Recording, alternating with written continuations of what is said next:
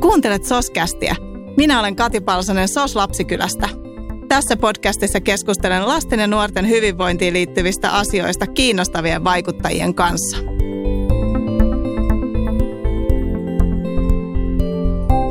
Jokainen vanhempi haluaa lapselleen parhaan mahdollisen lapsuuden, elämän ja tulevaisuuden. Kuitenkin lapset jopa Suomessa syntyy hyvin moninaiseen todellisuuteen.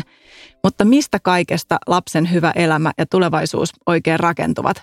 Miten voidaan arvioida ja erityisesti, mitä sen eteen on yhteiskunnallisesti tehtävissä? Tänään kanssani SOScastista aiheesta keskustelee erityinen asiantuntija tämän kysymyksen komealta näköalapaikalta. Tervetuloa SOScastiin itsenäisyyden juhlavuoden lastensäätiön eli ITLAn toimitusjohtaja Petri Virtanen. Kiitos paljon. Tämä oli ensimmäinen kerta, kun minua nimitettiin erityiseksi asiantuntijaksi. Joskus on kuullut erityisasiantuntija. Niin, kato, näin mä onnistuin yllättämään sut heti Kyllä, alkumetreillä. Heti yllätys. Mahtavaa. ITLAn tarkoituksena on edistää ja tukea Suomessa asuvien lasten ja perheiden hyvinvointia, yhdenvertaisuutta ja asemaa sekä hyvää tulevaisuutta, eikö niin?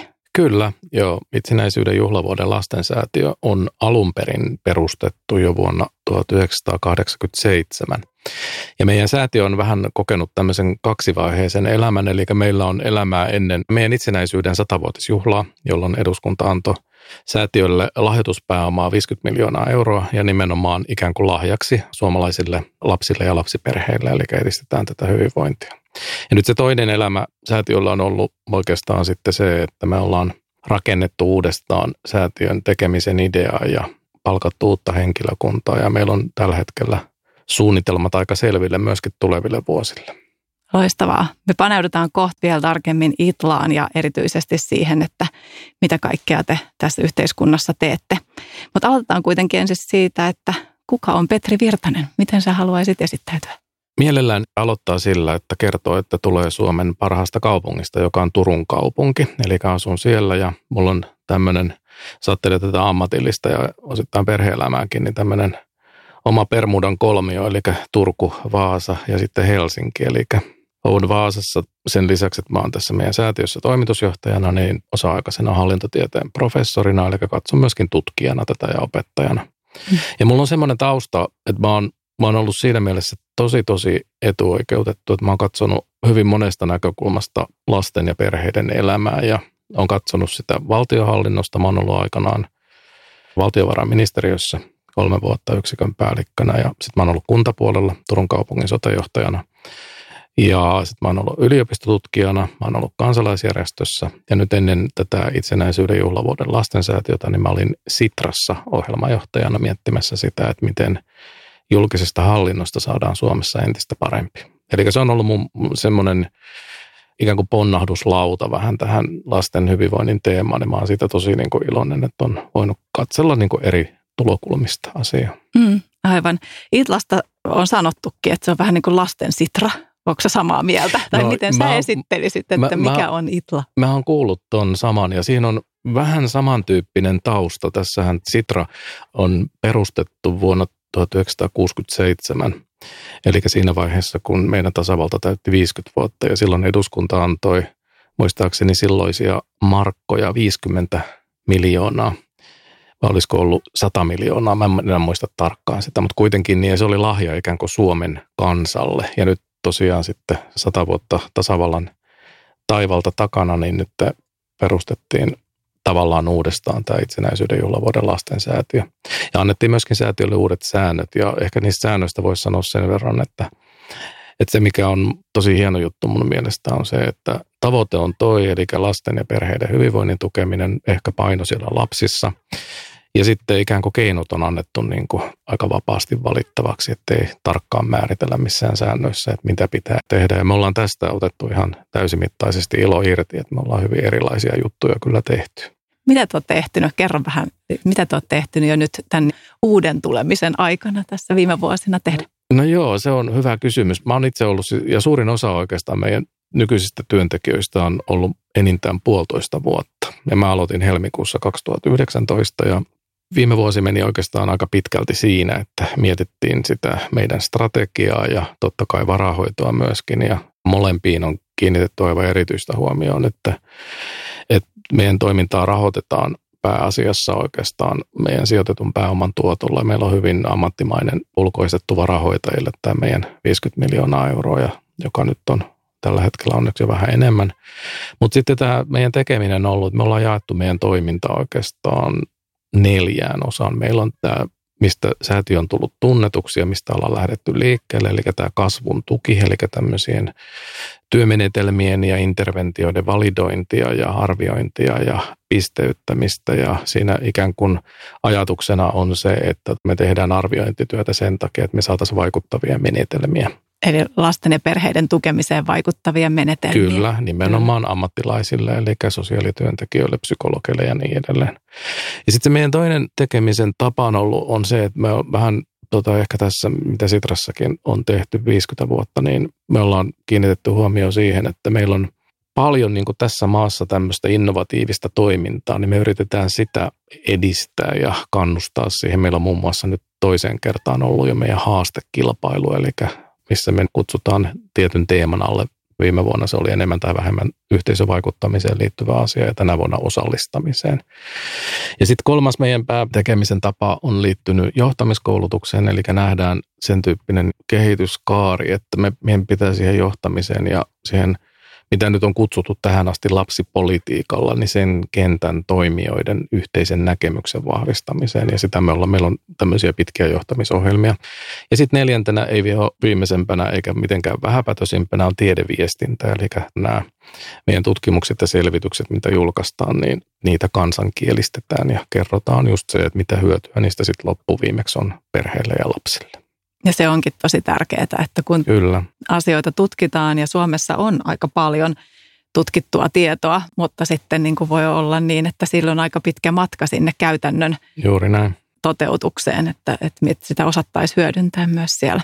Joo. Mä voisin ehkä sen verran lisätä vielä tuohon viidenneksi, mitä me ollaan tehty. Nyt ehkä tämmöisenä aikana, kun on ollut vähän kriisejä pandemiaan ynnä muuhun liittyen ja jatkossa tehdään myöskin näitä ja tullaan tekemään, niin on tämmöisiä ikään kuin suoraan ikään kuin lapsia ja lapsiperheitä hyödyttäviä tehtäviä. Eli meillä on ollut lapsille lounaskampanja muun muassa, missä on saavutettu vähän laskutavasta riippuen viisitoista–kahdeksantoista tuhatta lasta, jotka elää vähävaraisissa perheissä. Et se on ollut mun mielestä tosi hienoa ja tosiaan tämä kampanja kun käynnistettiin, niin me laitettiin siihen itse vähän rahaa ja todettiin, että se tuotti yhtäkkiä niin kuin monikymmenkertaisen määrän. Että onnistuttiin kyllä tosi hyvin. Kyllä.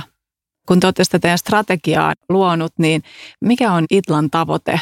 Mitä te haluatte saada aikaan suomalaisten lasten näkökulmasta? Jos sen puristaa pähkinänkuoreen, niin se on, on se, että me halutaan edistää lapsimyönteistä yhteiskuntaa. Mm. Ja mitä se tarkoittaa? Se tarkoittaa sitä, että lapsen oikeuksien sopimus ensinnäkin ymmärretään. Se on toiminnan lähtökohtana kaikilla toimijoilla, mutta sitten myöskin se on parempaa palvelua, se on parempaa johtamista ja lasten osallistamista ja huomioonottamista.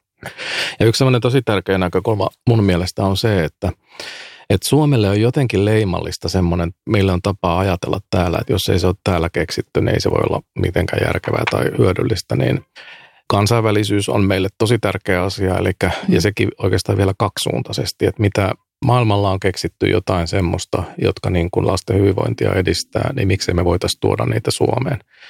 Ja sitten toiseen suuntaan, että suomalaisia hyviä käytäntöjä vietäisiin myöskin maailmalle. Mm. Että tämä maailma on kuitenkin tänä päivänä niin pieni ja hyviä ideoita kyllä syntyy siellä sun täällä, että niitä pitäisi enemmän saada käyttöön. Et mä näen tässä niin kuin meillä selkeän tämmöisen tehtävän. Ja nämä kaikki oikeastaan, mitä tässä on mainittu, niin täytyy ottaa huomioon, että meitä on laskutavasta riippuen säätiössä töissä vaan alle viisitoista ihmistä. Että mm. halutaan olla kyllä myöskin koko ajan kokoamme suurempia. Että se on vähän niin kuin meidän hallitus haluaa olla maassa, että Suomi on ikään kuin tasavaltana koko ajan suurempi, niin meillä on vähän niin kuin tässä säätiötoiminnassa sama periaate. Kyllä. Te olette tehnyt varmasti jo niin kuin paljon havaintoja esimerkiksi tai asettanut jo konkreettisempia tavoitteita. Esimerkiksi nyt tämä, että, että se tarkoittaa parempia palveluita lapsille, niin mitä esimerkiksi pitäisi tapahtua tai haluaisitte, että tapahtuu? No siinä on varmaan monen tasosta toimintaa ja monen tasosta tavoitetta. Jos lähtee liikkeelle siitä, että miten palveluja esimerkiksi organisoidaan, mm. niin nyt esimerkiksi mitä me ollaan tehty tänä vuonna ja tehdään jatkossakin tutkimuksia ja selvityksiä tämmöisistä niin kuin lapsista, jotka elää riskioloissa. esimerkiksi miten talouskriisi kohtelee perheitä ja lapsia, niin me tiedetään esimerkiksi siitä, että se lisää päihteiden käyttöä jonkun verran. Me tiedetään maailmalta, että se lisää mielenterveysongelmia ja ongelma on ehkä se, että myöskin nämä ongelmat kanavoituu aikuisten kautta lapsiin. Mm. Tämmöisiä niin kuin palvelujärjestelmän uudistamisen johtotähtiä meillä on asiat, jotka liittyy esimerkiksi palveluintegraatioon. Mm. Tämä on jännä niin kuin juttu, että Suomessa on kolmekymmentä vuotta puhuttu asiakaskeskeisestä ja lähtöisestä ajattelusta, mutta kyllä tämä hyvin siiloutunutta on edelleen. Ja se on se syy, miksi me puhutaan paljon esimerkiksi systeemisestä muutoksesta, että meidän täytyy oikeasti alkaa ajatella sen palvelun käyttäjän, lasten ja perheiden näkökulmasta. Ja mm. siinä on tosi paljon tehtävää vielä. Niin on, joo. Olen täysin samaa mieltä. Että Et joten, jotenkin jos jatkaa tuosta vielä ihan lyhyesti, niin mm. tämmöiset uudistukset aika usein tiivistyy tämmöiseksi ikään kuin valtarakennelman järjestelmäuudistuksiksi sen sijaan, että siinä katsottaisiin asiaa aidosti palvelun käyttäjien näkökulmasta. Ja tässä meillä on niin kuin ihan systeemitasolla paljon opittavaa vielä ja myöskin opittavaa siinä, että mitä maailmalla tiedetään siitä, että miten tämmöisiä palvelukonsepteja kehitetään niin, että ne olisi aidosti asiakaslähtöisiä. Mm, kyllä, joo. Useinhan ne lapset ja perheet, jotka tarvitsee tukea, niin ne tarvitsee niin kuin monien eri asiantuntijoiden tai erilaisen osaamisen tukea samanaikaisesti ja, ja siitä syntyy se, tai tämä on ainakin jotenkin mun havainto tästä näistä asioista, että usein sitten se pulma, että meillä voi olla niin kuin hyvinkin liinattuja yksittäisiä palveluita, jotka, mm. jotka ratkoo jotain tiettyä pulmaa, mutta että aika harvoin sitten, jos ajatellaan perhettäkin, jossa on usein kuitenkin sit useita henkilöitä, se on jo itsessään systeeminen kokonaisuus ja, ja silloin, jos se joku palvelu on tarkoitettu ratkaisemaan niin kuin vaikka aikuisten mielenterveysongelmia, niin se usein ratkoo aika heikosti sit sitä koko perheen nimenomaan tilannetta. Pointti on, mä ajattelen siinä, että miten se yhteispeli saadaan vaikuttamaan sen perheen näkökulmasta, kun heidän ainutlaatuisessa elämäntilanteessahan on kysymys vain heidän elämästänsä, jossa on jotain haasteita, eikä niinkään erilaisten palveluiden tarpeesta.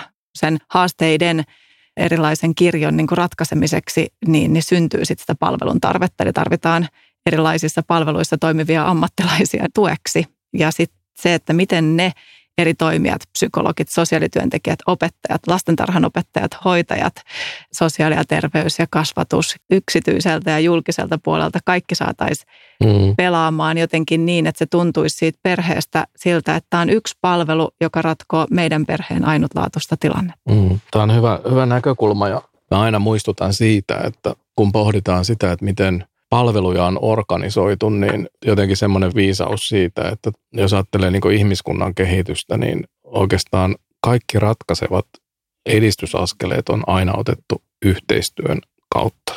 Et se on jotenkin hämmästyttävää, että kuin vähän loppujen lopuksi ainakin joissain tilanteissa sitä yhteistyötä tehdään.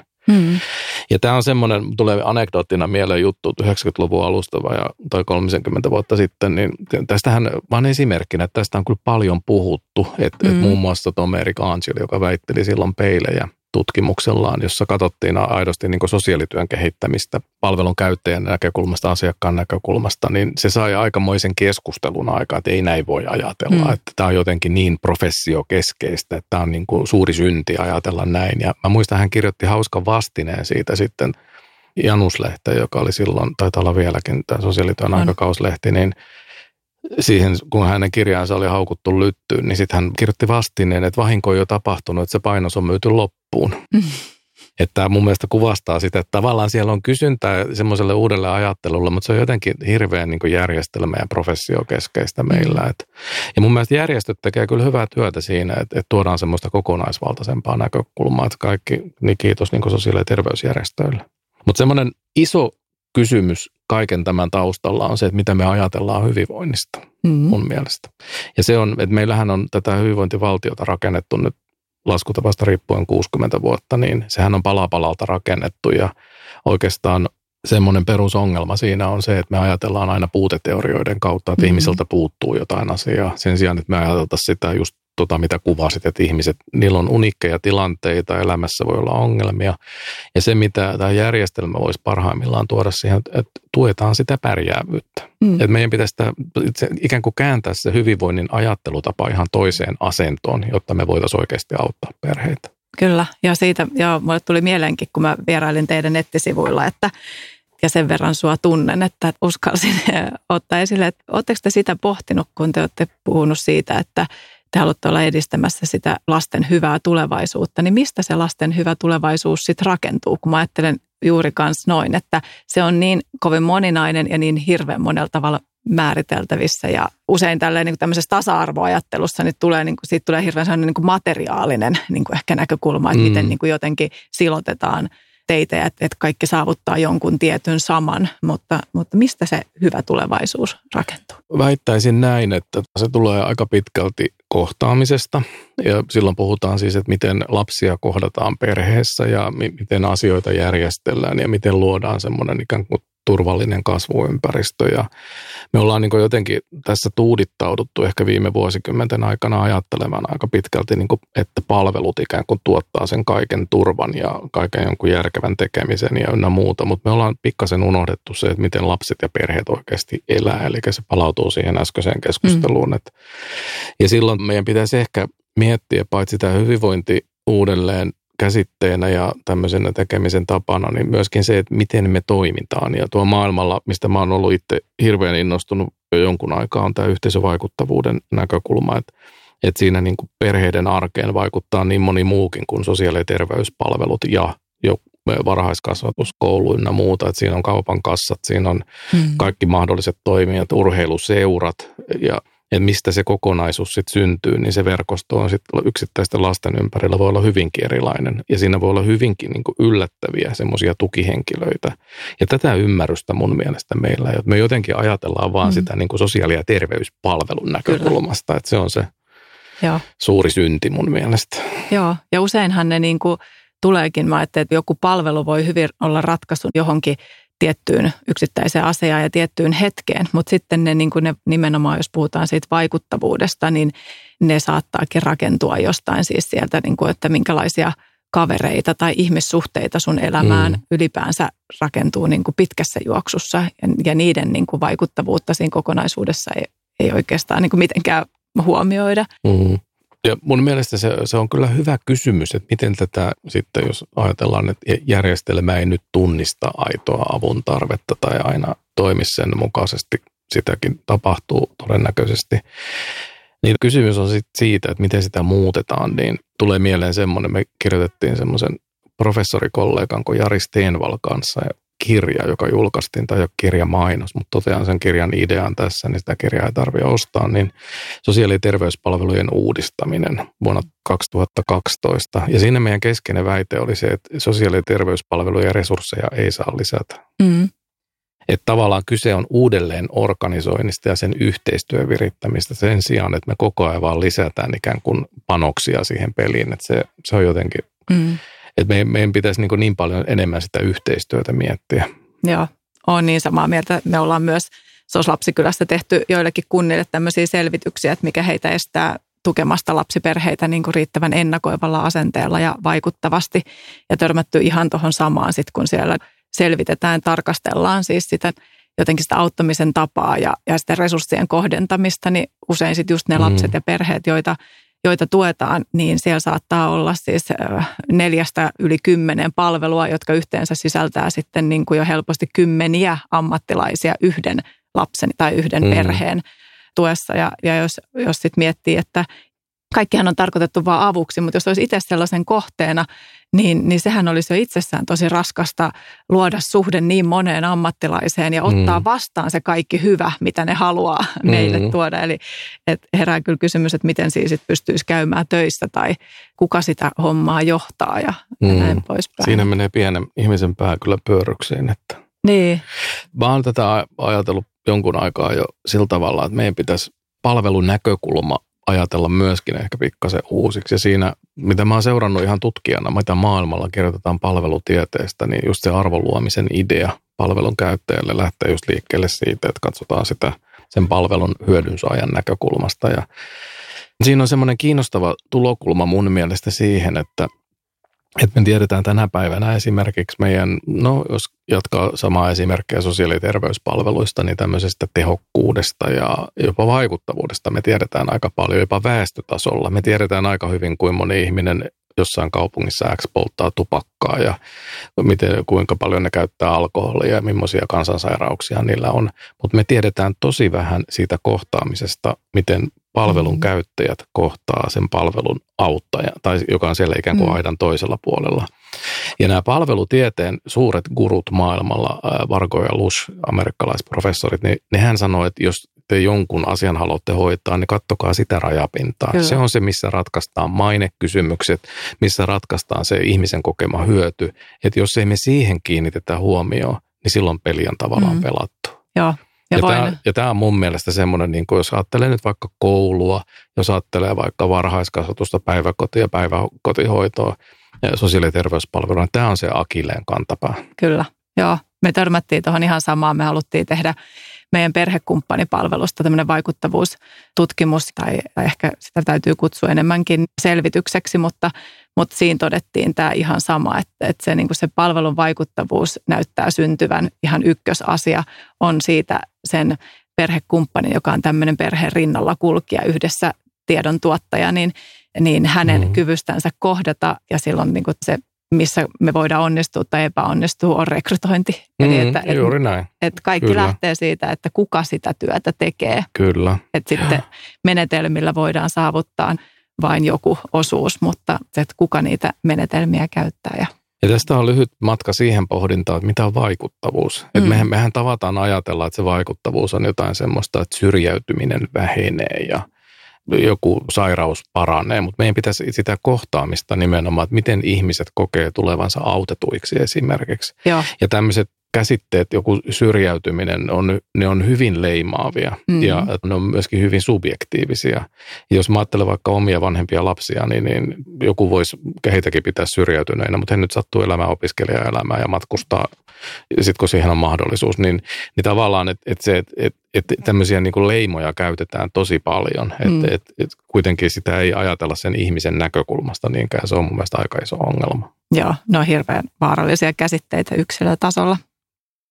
Mä haluaisin kuulla tähän niin loppuun kysyä vähän siitä, että mistä sä unelmoit. Jos sä saisit toteuttaa lasten ja perheiden hyvän tulevaisuuden näkökulmasta yhden tai kaksi tai kolme asiaa, niin mitä sä haluaisit laittaa meidän yhteiskunnassa kuntoon?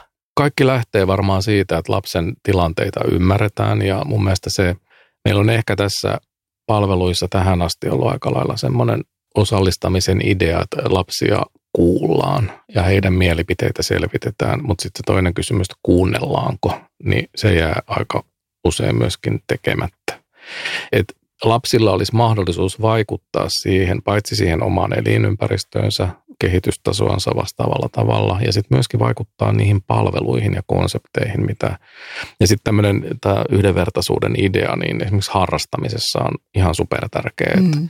et joillakin on mahdollisuuksia ja sitten taas joillakin ei ole. Ja sitten näitä mahdollisuuksia ja sitä lahjakkuutta ja pärjäävyyttä ja semmoista positiivista tsemppaamista pitäisi sitten jollain tavalla pystyä kyllä tukemaan ja se on joskus myöskin yhteiskunnan asia. Että tämä osallisuus ja sen osallisuuden kokeminen niin on mun mielestä aika lailla kyllä ihan ykkösasioita. Ja sitten jos ajattelee palveluja, niin ehkä tämmöinen, niin kuin totesin tuossa edellä, niin nykyisilläkin resursseilla varmaan pärjätään aika pitkälle. Että kyse on siitä, että miten ne uudelleen organisoidaan. Ja koitetaan nimenomaan, jos ajattelee vaikka lasten palveluja, mitä julkisella puolella ja kolmannellakin sektorilla tuotetaan, niin semmoisia siirtymiä siitä korjaavasta hoidosta sinne ehkäisevään ja preventiiviseen, niin se on tietysti se suunta, mitä pitäisi olla. Ja se mun mielestä edistyy sillä, että me ajatellaan tätä integraation kautta. Että, ja se sitten taas edellyttää sitä hyvinvointiammattilaisten yhteistyötä ja kasvamista semmoisesta niin kuin professiorajojen ikään kuin yli ja ohi. Siinä oli melkoinen määrä unelmia. Mä sanon vielä kolmannen. Sä saat sanoa. Mä en ole kyllä varma, onko se kolmas vai viides, mutta sanon vaan. Tämä kolmas liittyy siihen, että jos ajattelee niin kuin yhteiskunnan tasolla, niin lapsimyönteinen yhteiskunta toteutuu siinä vaiheessa, kun meidän ei erikseen tarvitse puhua lapsipolitiikasta. Mm.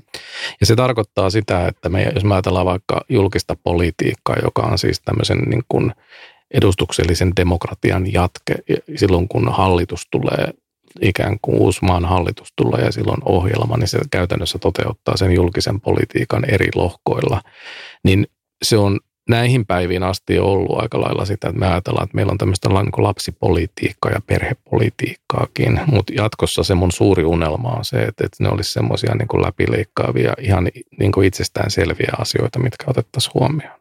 Kyllä, todella hienosti kiteytetty, ja jos mä jotenkin tiivistän, että mitä mä kuulin, niin jotenkin erityisesti siis sen, että kyse on siitä, että että miten me nähdään lapset ja nuoret meidän yhteiskunnassa, miten me halutaan nähdä heidät ja miten me halutaan heitä kuulla.